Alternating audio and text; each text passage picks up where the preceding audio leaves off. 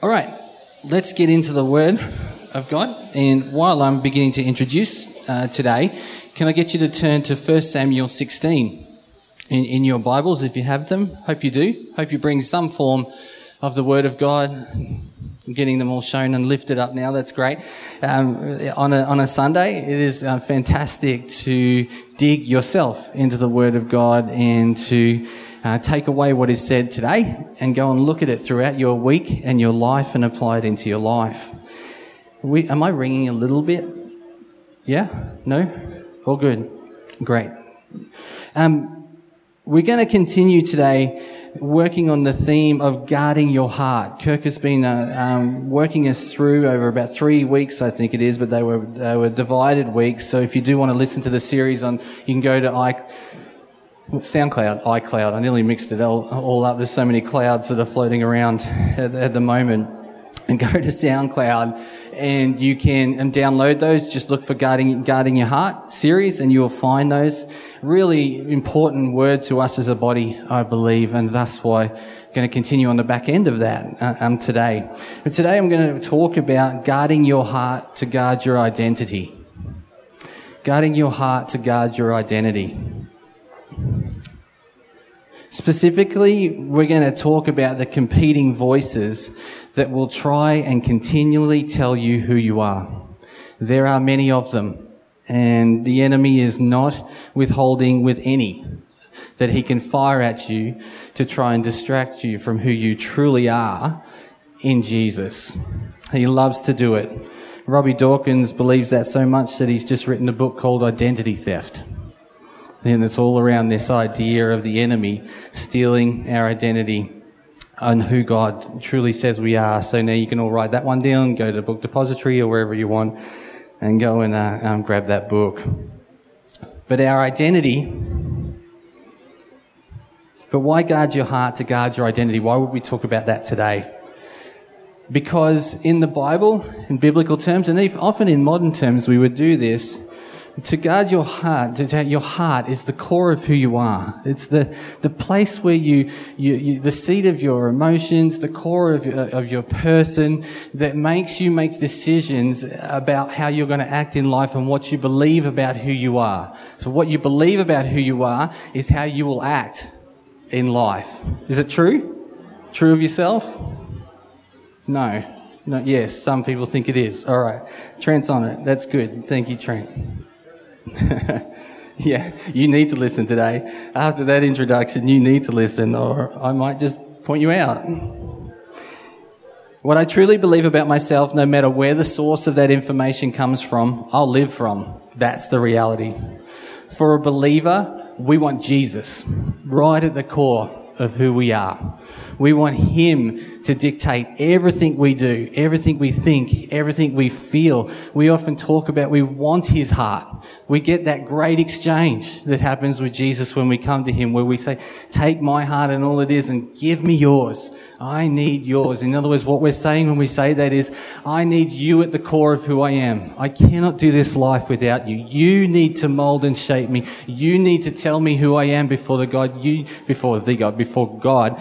You are the center of my world. And we do that. Often our language talks about that. I watched yesterday, uh, we as a leadership team met yesterday to talk about and to seek God, well, to reflect on two thousand fifteen and to seek God for two thousand sixteen. And I got to tell you people, I'm really excited about next year. Really, really excited about the leadership team that we have here and their desire for each and every one of you to grow in the kingdom of God and your knowledge of how much you are loved by the Father. It is so exciting to see. And yesterday, each and every one of the leaders spoke deeply about how this year has been such an intense time of, of God shaping and molding our identity and who we are in Him. And I know a lot of you would testify. Is that true for a lot of you? Is that, can you just, you can give me a nod or a shake. It's all good. All right. No, it's, it's in the middle. We're in the middle road. We, we need some more work on this apparently. So no, it's all good. Um, it was really exciting to see that, to see a leadership bow the knee to Jesus and say, your will, your will be done in my life and in the life of Pine Rivers. So stand by for, for two thousand sixteen. But let's finish two thousand fifteen with a bang. There we go. Um, many will try and hide who they really are. We see that a lot. It probably goes without saying. You can try and mask, and people often do mask who they are as a person. And it's something that social media is having a a great time with helping people do, is to mask who they really are as a person. You can try and, you might have heard this in your workplace, fake it till you make it. But in the end, with a little external pressure, who you are and what you believe about yourself, it will come to the surface. It will be exposed eventually. You know, this week I was um, in Sydney Uh, doing some training for my for my workplace, and um, I got to hear some um, supposed bigwigs in, in uh, the business scene talk about their their the core of their business, who they are, and the, and and the customer experience around that. And there's a, there was this one company, I won't I won't name who they are, but I will say they were a betting agency, and. Uh, They would wanted to have a, a mission of what they were about. And as he said this, I thought, oh, this is going to be interesting. How does a betting agency talk about who they, they really are as an organisation? And he, they eventually came up with a slogan as, as a company to say, we, it was something to the effect of, we want to make life more exciting for our customers. I went, hmm, all right. So Scott's sitting there, and my colleagues, knowing my, my faith, are watching me. I had one either side, and all of a sudden I can see them starting to chuckle a little bit as they're watching me, because I'm sitting there, I've got my arms crossed, I've got a death stare on this guy as he's speaking about this betting, betting agency wanting to make life more exciting. Everything in me, I'm like, I wanted to do these, you know, I'm watching you, I'm on, on to you, and I'm praying, I'm like, Holy Spirit, invade that man, and I cancel out this, this, this agenda of the enemy. All they want to do is make money, and they're just trying to mask who they really are. That's the bottom line, they want to make money. And uh, I work in welfare, and so I wanted to go up and shake his hand and say, hi, I'm on the other side of when you don't make life exciting for people. So I'm pretty sure that's not why you guys, I don't think you're achieving your mission and goals. The reality is, for a betting agency, they will be exposed for what they really are. They can put that mask all over about making life more exciting.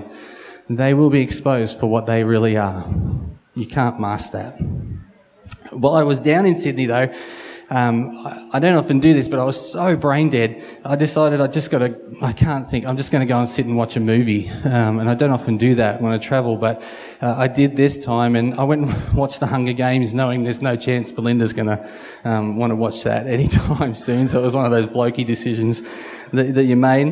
Okay, movie, if just for a little movie review. It's all right. It's not too bad. Probably the best of the four, I would say. But as I watched it, I then remembered, I, I can't remember the end of the last one. It started right, it joined right on. And I thought, oh, on the plane, I, I saw that it was on the Virgin um, app that you could watch it. I thought, I'll just watch the back end uh, of the uh, first part of the Mockingjay movie. And as I did, and you know, I'm thinking, of, oh, obviously I've been thinking about today and everything that's going to happen today. And as I... Uh, is it me? No. No, as I then um, was watching the back end of the movie, the, the Lord, the Holy Spirit, you know those moments where it's just like whack, it just he hits you, just wants to catch your attention, where the words in the Bible or a life event or somebody says something to you, it's just just becomes big, bold letters. Well, this scene out of the Mockingjay, I just wanted to show you a little bit about this around um, identity and an identity theft. And Sam, you're right to go. Can you play it for us?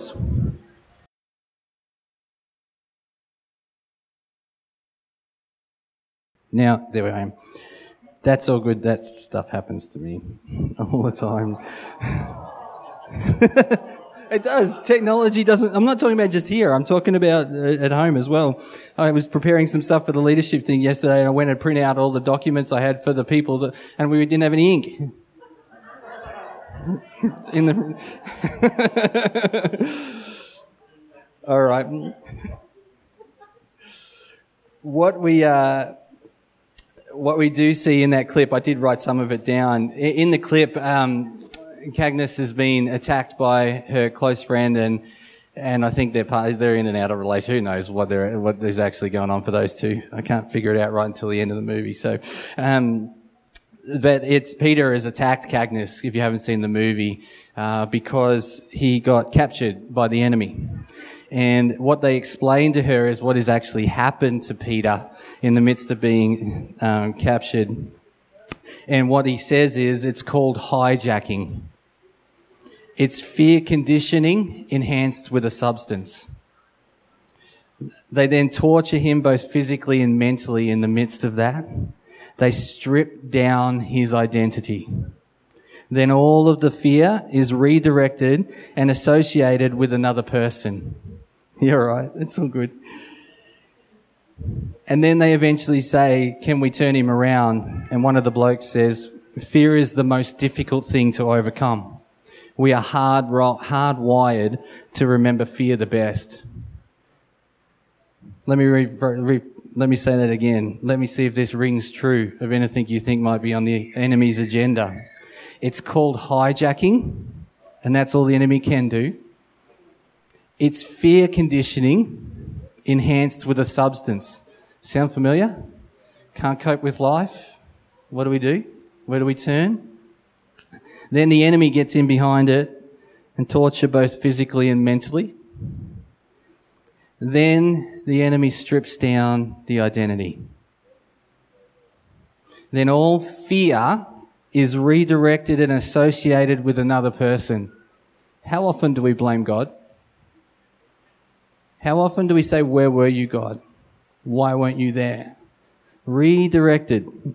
All that fear redirected to God, the enemy. He can't do it. He didn't really say it. You don't really believe that.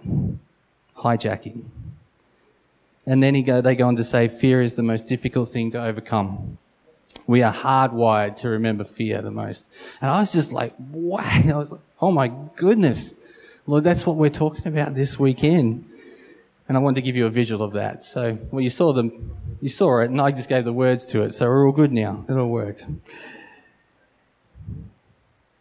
I don't want to pay too much attention to the enemy today as we talk about identity theft, because he doesn't deserve it. That's the bottom line. But what we do want to do today is see the children of God become free for the sake of knowing who they are and their identity and calling in Jesus. That place we will go to today. I want to do that today in looking at the life of King David. He is a guy that absolutely intrigues me. I just read and read and read about King David, and I just find his life absolutely amazing and intriguing. How did this little boy, by all rights, in the in the ancient times, by all rights, eighth in line, seven brothers in front of him. And in that time meant the inheritance was not going to be his. His older brothers would have been in line all the way before him. He w- would have got very little. His story is both consu- confusing and inspiring. On the, on the one hand, uh, we look at him in awe, and with the benefit of hindsight, we go, of course he was God's choice. He had a heart after, his heart was after God's. Of course he was the right choice to be king. And look at all he did and look at all he achieved. Of course he was the one. But on the other side, he was just a little shepherd boy. He was nothing. He, he was nothing to his brothers. We get that picture really clearly in the scripture that we're reading a little later on. And he just, in terms of ancient times, he was not going to get any kind of inheritance in their family. His qualifications were minimal to none. I'm a shepherd. Awesome. You're a shepherd. Yeah, I am. Okay. Want to be king? I don't think, I don't, sheep are dumb. Sheep aren't real smart. Not real hard to be a shepherd. Want to be king? Sure, there's not a big leap there, much at all, is there? Or maybe there's not. From leading sheep to leading people. Corey's laughing like it's not too big a jump to be doing that. I didn't comment on that. Corey was the one laughing, not me. It's all good. But there was something exceptional about David. There was something that caught God's eye. And that made him stand out, and for God, he was the natural choice. It was his heart. It was his heart that made him the obvious choice to be king. So let's have a read of the scriptures. I'm going to read a few passages from First Samuel um, chapter sixteen and seventeen. I'm going to jump around a little bit because there's a little bit of things in the middle we don't need to read today. So I'm going to start at verse six in First Samuel chapter sixteen. When they arrived, Samuel saw, so Samuel's come. He's got a horn full of oil, and he's come to anoint um, one of Jesse's sons. That's all he knows, uh, as the next king. So when Samuel arrived and saw Eliab and thought, surely the Lord's anointed stands before the Lord. The Lord's anointed stands before the Lord. But the Lord said to Samuel, do not consider his appearance or his height, for I have rejected him. The Lord does not look at the things man looks at. Man looks at the outward appearance, but the Lord looks at the heart. Then Jesse called Abinadab and had him pass in front of Samuel. But Samuel said, the Lord has not chosen this one either. Jesse then had Shammah pass by, but Samuel said, nor has the Lord chosen this one. Jesse had seven of his sons pass before Samuel, but Samuel said, the Lord has not chosen these. So he asked Jesse, are these all of your, all the sons you have? There is still the youngest, Jesse answered, but he is tending the sheep. Samuel said, send for him. We will not sit down until he arrives. So he sent and had him um, brought in. He was ruddy, with a fine appearance and handsome features. Then the Lord said, rise and anoint him. He is the one. So Samuel took the horn of oil, what a picture, and anointed him in the presence of his brothers. And from that day on, the Spirit of the Lord came upon David in power. Samuel then went to Ramah. Jump across to chapter seventeen, verse one. Now the Philistines gathered their forces for war and assembled at Sokka in, in Judah. They pitched camp at, oh, far out. Picked a good passage, didn't I? Ephes Dimon, between Sokka and Azekah. Aussie accent reading Hebrew is awesome, isn't it? Saul and the Israelites assembled and camped in the valley of Elah and drew up their battle line to meet the Philistines. The Philistines occupied one hill and the Israelites the other, with the valley between them. A champion named Goliath, who was from Gath, came out of the Philistine camp. He was over nine feet tall.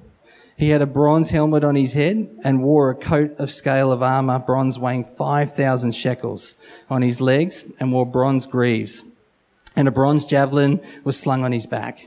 His spear shaft was like a weaver's rod, and its iron point weighed six hundred shekels. His um, shield bearer went ahead of him. Goliath stood and shouted to the ranks of Israel, why do you come out and line up for battle? Am I not a Philistine? And are you not the servants of Saul? Choose a man and have him come down to me. If he's able to fight and kill me, we will become your servants. But if I overcome him and kill him, you will become our subjects and serve us. Then the Philistine said, this day I defy the ranks of Israel. Give me a man and let, his, let us fight each other. On hearing the Philistines' words, Saul and all the Israelites were dismayed and terrified. Fear. Jump just across to verse twenty-five. Now the Israelites had been saying, do you see how this man keeps coming out? He comes out to defy Israel. The king will give great wealth to the man who kills him. He will also give him his daughter in marriage and will exempt his father's family from taxes in Israel. So David has now come from the fields out to the battle. David asked the men standing near him, what will be done for the man who kills this Philistine and removes this disgrace from Israel? Who is this uncircumcised Philistine that he should defy the armies of the living God? They repeated to him what they had been saying and told him, this is what will be done for the man who kills him. When Eliab, David's oldest brother, heard him speaking with the men, he burned with anger at him and said, why have you come down here? And with whom did you leave those few sheep in the desert? I know how conceited you are and how wicked your heart is. You came down only to watch the battle. Now what have I done? Said David. Can't I even speak? He then turned away to someone else and brought up the same matter, and the man answered him as before. What David said was overheard and reported to Saul, and Saul sent for him. David and Saul, David said to Saul, "Let no one lose heart on account of this Philistine. Your servant will go and fight him." Saul replied, "You are not able to go out against this Philistine and fight him. You are only a boy, and he has been fighting men from his youth." David said to Saul, "Your servant has been keeping his father's sheep. When a lion or a bear came and carried off a sheep from the flock, I went after it, struck it, and rescued the sheep from its mouth. When it turned on me, I seized it by its hair, struck it, and killed it. Your servant has killed both the lion and the bear. The uncircumcised Philistine will be like one of them, because he has defied the armies of the living God. The Lord who delivered me from the paw of the lion and the paw of the bear will deliver me from the hand of this Philistine." So Saul said, "Go, and the Lord be with you." Then Saul dressed his own uh, tunic. He put he dressed David in his own tunic. He put a coat of armor on him and the bronze helmet on his head. David fastened on his sword over the tunic and tried walking around, because he was not used to them. "I cannot go in these," he said to Saul, "because I am not used to them." So he took them off. Then he took his staff in his hand, chose five smooth stones from the stream, put them in a pouch of the shepherd's bag, and, with his sling in his hand, approached the Philistine. Meanwhile, the Philistine, with a shield bearer in front of him, kept coming closer to David. He looked David over and saw that he was only a boy, ruddy and handsome, and he despised him. He said to David, "Am I a dog that you come at me with sticks?" And the Philistine cursed David by his gods. "Come here," he said, "and I'll give your flesh to the birds of the air and the beasts of the field." David said to the Philistine, "Come, you come against me with sword and spear and javelin, but I come against you in the name of the Lord Almighty, the God of the armies of Israel, who you have defied. This day the Lord will hand you over to me, and I'll strike you down and cut off your head.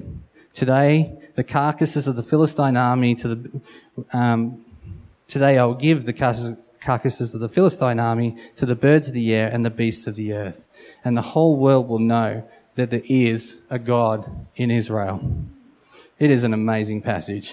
An amazing passage. There is so much detail in this passage that just causes me again to be intrigued in David. We don't know anything about him until he's anointed. And yet the Lord says, there is something about this man, and it's his heart that I love, and he will follow me into all I call him to be. He knows who he is in me, and he knows everything he has is because of me, and that is why he is going to be the king of Israel.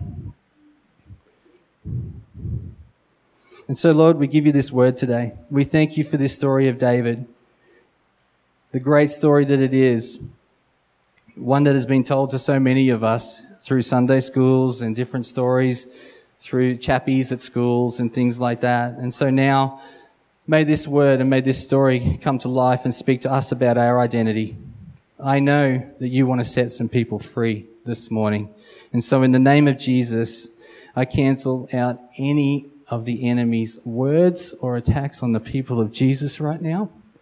And I say that our eyes and ears will be open to the Holy Spirit and all that the Father wants to achieve today. We thank you that you love us, Jesus. We thank you that you've called each one of us into your kingdom. In your name, amen. Amen.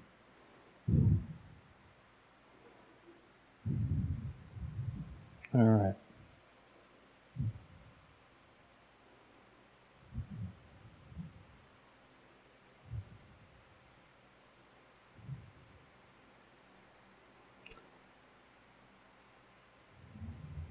There's three things this morning that I want to focus on as we begin to talk about our, our identity in God and guarding our heart to protect our identity through the life of David. There's three simple things that I want to, I want to pick up on.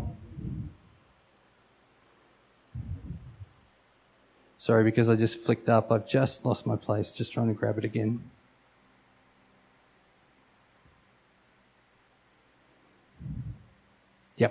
Cool. All right. Let's jump straight in. The first one, the first competing voice that David has. Now, let's be clear. David has heard from the Lord. He's been anointed. But the first thing that comes against David's identity and who God says he is, is family. It's family. So if you're taking notes, there's three simple things that you can write down today about um, your identity and who God says you, you are, and those things that would, competing voices that would come against, potentially come against who God has spoken uh, your identity to be. And the first one is family. I really feel for David. Anointed by the prophet of God to be the future king of Israel, right in front of his seven older brothers. That is just a, if you've got, seriously, come on, think about that. You know, it, and not only that, not only did he get anointed in front of his brothers, but then, um, but then the fact that in the midst of that, Samuel brings every single one of them individually before him and says, nope, it's not you. Off you go. Nope, not you. Off you go. Keeps pushing them on through and finding the little ruddy brother, the little annoying one that's always nipping at your heels, and comes into the scene. And the scriptures are clear. Right in front of his brothers, Samuel says, this is him. This is the Lord's anointed. He takes the horn of oil. Now, we're not talking like a little flick and a sprinkle here, a little wipe of a piece of oil across the top of the head. Right now, I could probably do that with my sweat over people. That wouldn't be a problem. Um, but he takes this horn and he pours it, literally soaks David with this oil all over his head and running down. And right in front of his brothers, this happens. Now, we're not talking showers and bath kind of territory here in, in ancient Israel. That ain't happening. So not only does that happen before his brothers, the next day when they all wake up, and they, you know, they probably all wake up the brothers and go, it was just a bad dream. You know, that day, that did not happen. You know, the oldest son, you know, son, you get the house, but by the way, your youngest brother, he gets the country. So good luck on that. They wake up the next day and here's David still immersed in the pres- in this soaking oil, the anointing on him that declares him as the future king of Israel. That is just gold for sibling rivalry in the family. Nothing like uniting the family than doing something like that. Thank you so much, Samuel. Jesse's life must have been awesome uh, after that event. So we read then in verse twenty-eight, so it's right in front of the brothers, David has been anointed. David has been told, because of your heart, because of who you are, you will be the future king. David comes out to the battle. And in verse twenty-eight, we read these words. Listen to this. Now remember, why was David chosen? It's a simple answer. Heart. Thanks. Yeah, thanks, David. It's not a trick. He was chosen because of his heart. Listen to Eli- Eliab's words to David. When Eliab, David's older brother, heard him speaking with the men, he burned with anger at him and asked, why have you come down here? And with whom did you leave the sheep in the desert? I know how conceited you are. And what do I know? How wicked your heart is. His own brother goes right at and attacks exactly what God said qualified him to be the king. David, because of your heart and your your identity is safe and secure in me, you know what your source of who your source of life is, and the family comes straight at him and says, uh-uh, uh-uh. No, I know how wicked your heart is. I know. They just chip away, just chip away and knock at his identity. I know how conceited you are. Your heart is wicked. That was not true, what was spoken against you. Nothing like having your own family attack you. Can I take, can I just advise, just, can I just encourage everybody in this room, be careful what we're speaking to our family members. Please be careful with what you say and, and, and do towards your family members in terms of who they are as a person. Do the words you speak confirm God's identity in their life. Husbands to your wives, wives to your husbands. Do you speak words to them? You, you, you know them, you, and you're getting to know them. Do the words that we speak to each other, do they confirm and affirm the identity that God has placed into your spouse, parents to your children? Do you encourage your children to be all they can be in God? Do you foster it? Do you encourage it? Do you tell them to go for it in terms of attacking life and, and chasing God with all they are? Do we speak life in the, into the identity to, of those we are closest to and that God has given us for all of our life? Day in, day out, we get the opportunity to feed into their identity. Speak life. Tell them to go for it. Be the parent, be the father, be the mother that God wants you to be, that shows your children who they are and how much they are loved. But David, thankfully, is unwilling to accept Eliab's words. I don't know, it could be out of sibling spite. I've seen that day in, day out. Nah, just not going to accept it because you're my brother and you said it. Nah, not, not going to happen, not going to do it, no way. But David did have a choice to listen. He could have. He could have taken on Eliab's words and backed down, backed away from the battle. You know what, my older brother has said it. Maybe I should back away. Maybe I shouldn't be here right now. Maybe this isn't the right place for me right now. But he chose not to accept his brother's words. He chose to listen to the words that God had spoken over his life.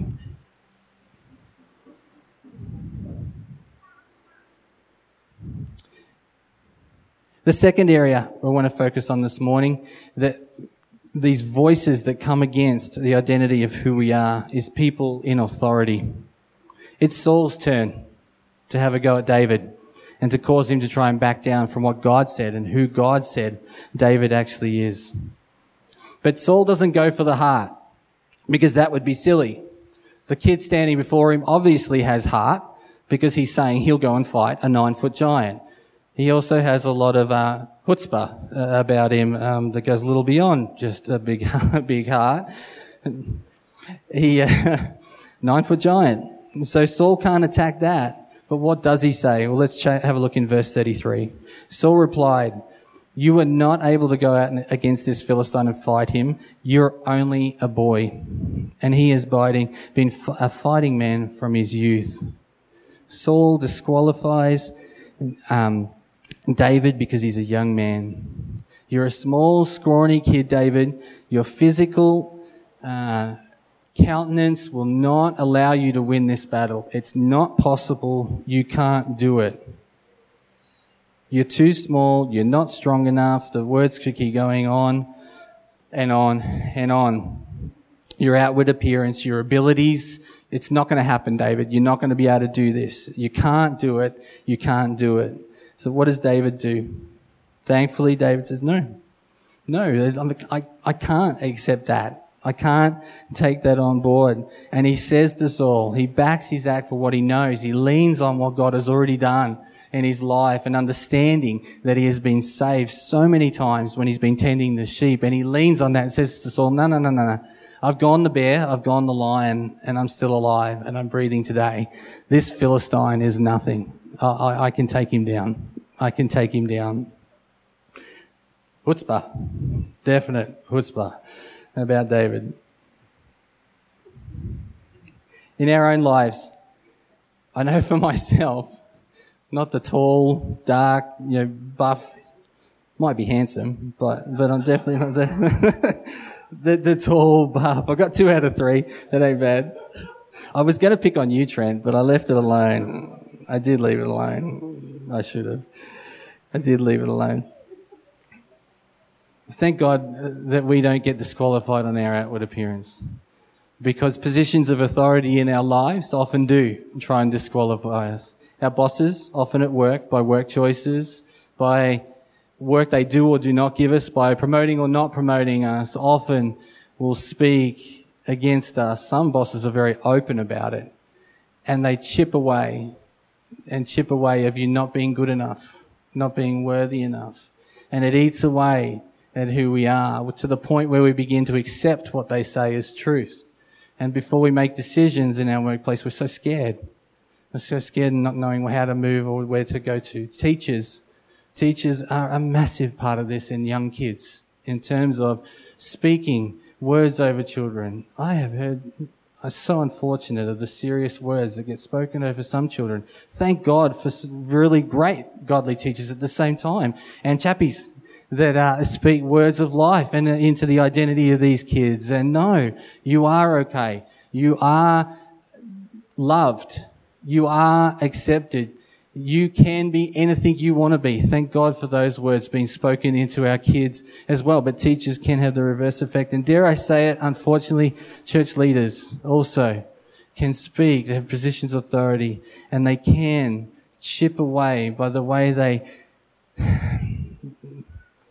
Oh, it grieves my heart when I say this. They, they want a church to look a certain way and have a certain feel. And if you don't fit that, very subtly, you are moved aside. And that kind of situation, it knocks your identity around where you begin to question, and the enemy loves it because he just slips right in there, just slides right into that little wedge that gets driven into that identity and says, you know what, I'm going to feed into that. I love it. I'm going to feed into that. What I will say about this place, you have freedom to be all you can be. I'm telling you now, freedom in Jesus' name to be all you can be in him. And to find your identity in God. There are many here, I know I'm jumping the gun, but that's all right because I'm, I'm getting excited. There are many here this morning that the Lord, you, you've been following Jesus, sorry about my leg, excuse me, it's just the Holy Spirit, that you have been um, with the Lord. You love the Lord. There's no two ways about that. You love Jesus and he loves you. But you've never had him speak over you who you are in him. There is nothing.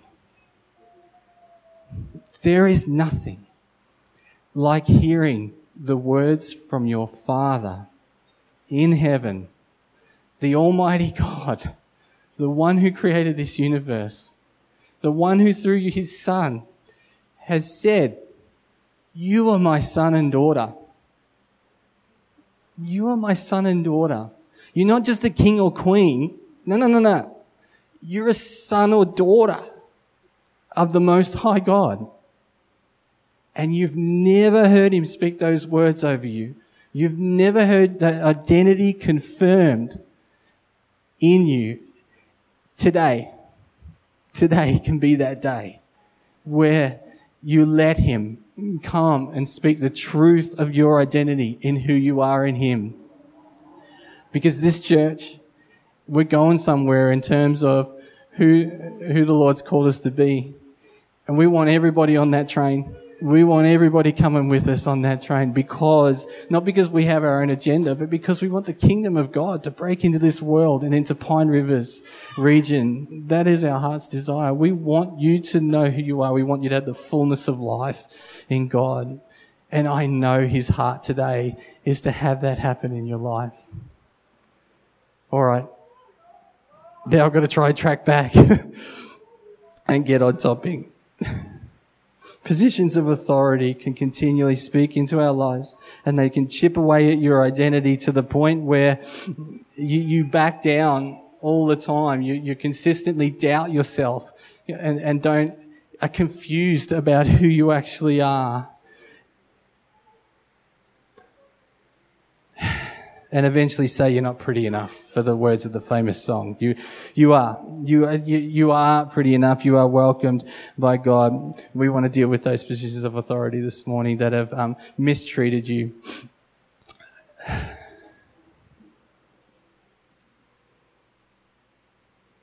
The third one, the third point of, of these voices that come against our identity is the enemy himself. The final voice David must overcome to hold on to his identity in God is from Goliath. And he goes all out at David. He goes all out. It's like, okay, if if your own family won't stop you from moving towards who God's called you to be and who he says you are, and if positions of authority won't stop you from being all you can be and, and knowing your identity in God, then the enemy says, all right, I'm going full, full, full throttle at you. You've entered into the battle and I'm coming at you full throttle. So Goliath attacks David. He despises him because of his appearance, and he curses him by his gods, which, by the way, is nothing. It's not. It's, it's jab, jabber, jabber, jabber, blah, blah, blah is all that's coming out of Goliath. He attacks his courage and tries to replace it with fear. You come at me with sticks? Seriously? Can you imagine what he's actually saying there? Um, he's nine foot tall. What would he be doing? Stand, probably standing at that ground to the top of that star? Would that be about nine foot? Oh, hang on. Oh, no, that's way higher. Maybe the cross beam, yeah? That would be about nine foot, wouldn't it?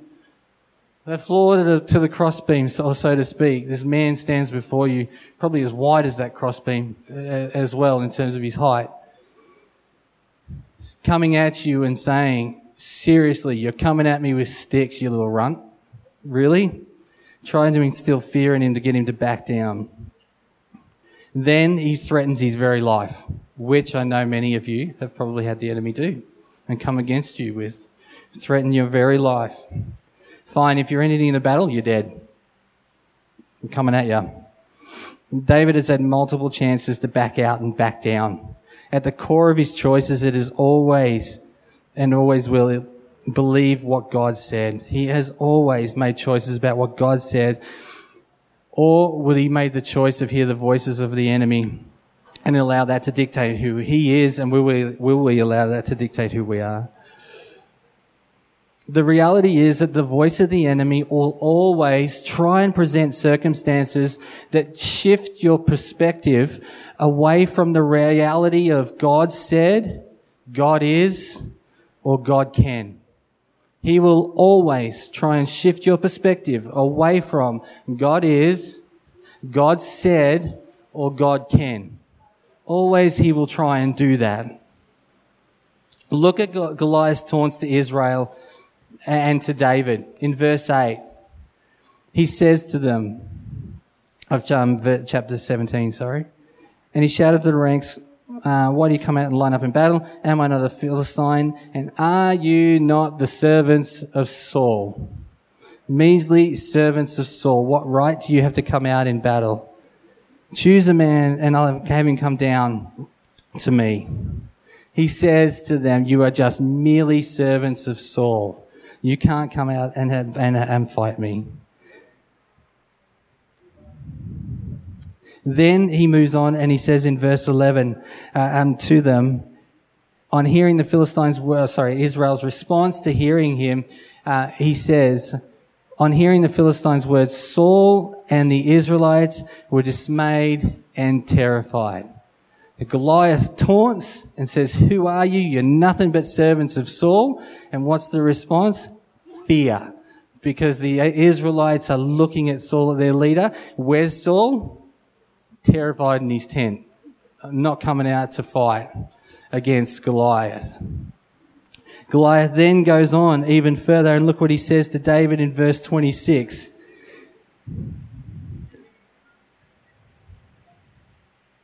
Sorry, what's David's... I've lost my place. Oh, look at David's response in verse twenty-six in David's perspective. David asked the men standing near him, what will be done for the man who kills this Philistine and removes this disgrace from Israel? Who is this uncircumcised Philistine that he should defy what? The armies of the living Saul? God. God, David's perspective is not on man. It's not on man and who man is. David's perspective is, uh-uh-uh. I am accepting what you say. You say it's about fighting men. I'm letting you know you are coming against today the living God and you're in trouble. You're in a lot of trouble because you've come against the living God today.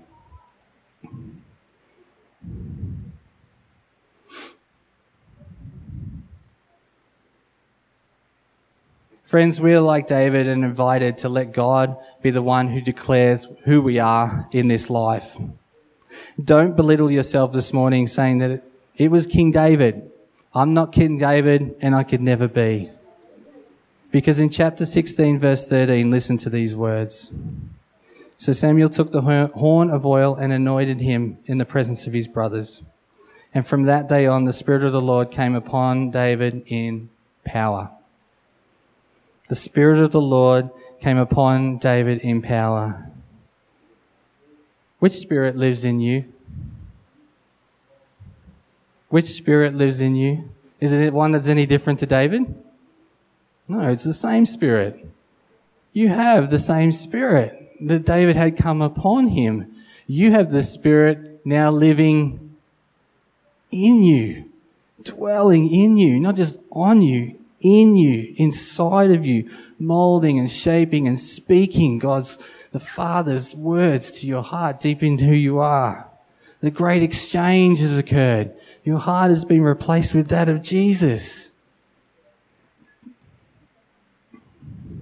Jesus has declared you a child of God and his friend. Your identity has been, again, I, I, see, I jumped my gun here, but I'm going to say it again. Your identity has been declared higher than royalty. Does that permeate your heart every day of your life? Or are we allowing other voices to chip away bit by bit to the point where our identity has been clouded and unclear? We're not sure of who we are or where we're going. We are the children of the living God who longs for each one of us to allow him to shape our identity and not the external voices of man or the enemy. I think there are people here this morning that for far too long have heard other voices and allowed them to shape their identity and who they are. It's been chipping away for far, far too long. It could be your family, it could be positions of authority, or it could be the enemy himself. And today, as I was um, preparing this morning and praying about this morning, I saw almost like a line. There was, I think it was about half a meter in front of these chairs. And I felt like the Lord was saying, today, cross the line.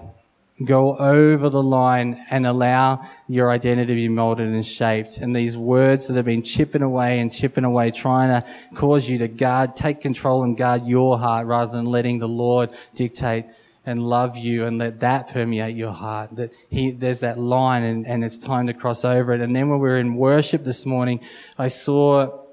I think it was as Neil was praying, I, I saw um, then the Lord say, okay, I'm waiting here. It was just like right there he was standing and that line was still there and he was saying, come on, come on, come over the line. Let me be the one that determines um, and shapes who you are and stop accepting the lies of the enemy or those lies that have been fed to you by others that, that are meant to love you and help you grow. Um, it's a warm day, and I'm going to stop right there, and we're going to do some ministry time um, this morning. Uh, I'm really keen on going after that stuff this morning because I believe the Lord wants to. That's the only reason I'm keen to do it is because that's what I feel like the Father is saying uh, for this morning. So can we just stand up together? Is that, is that all good? That would be great.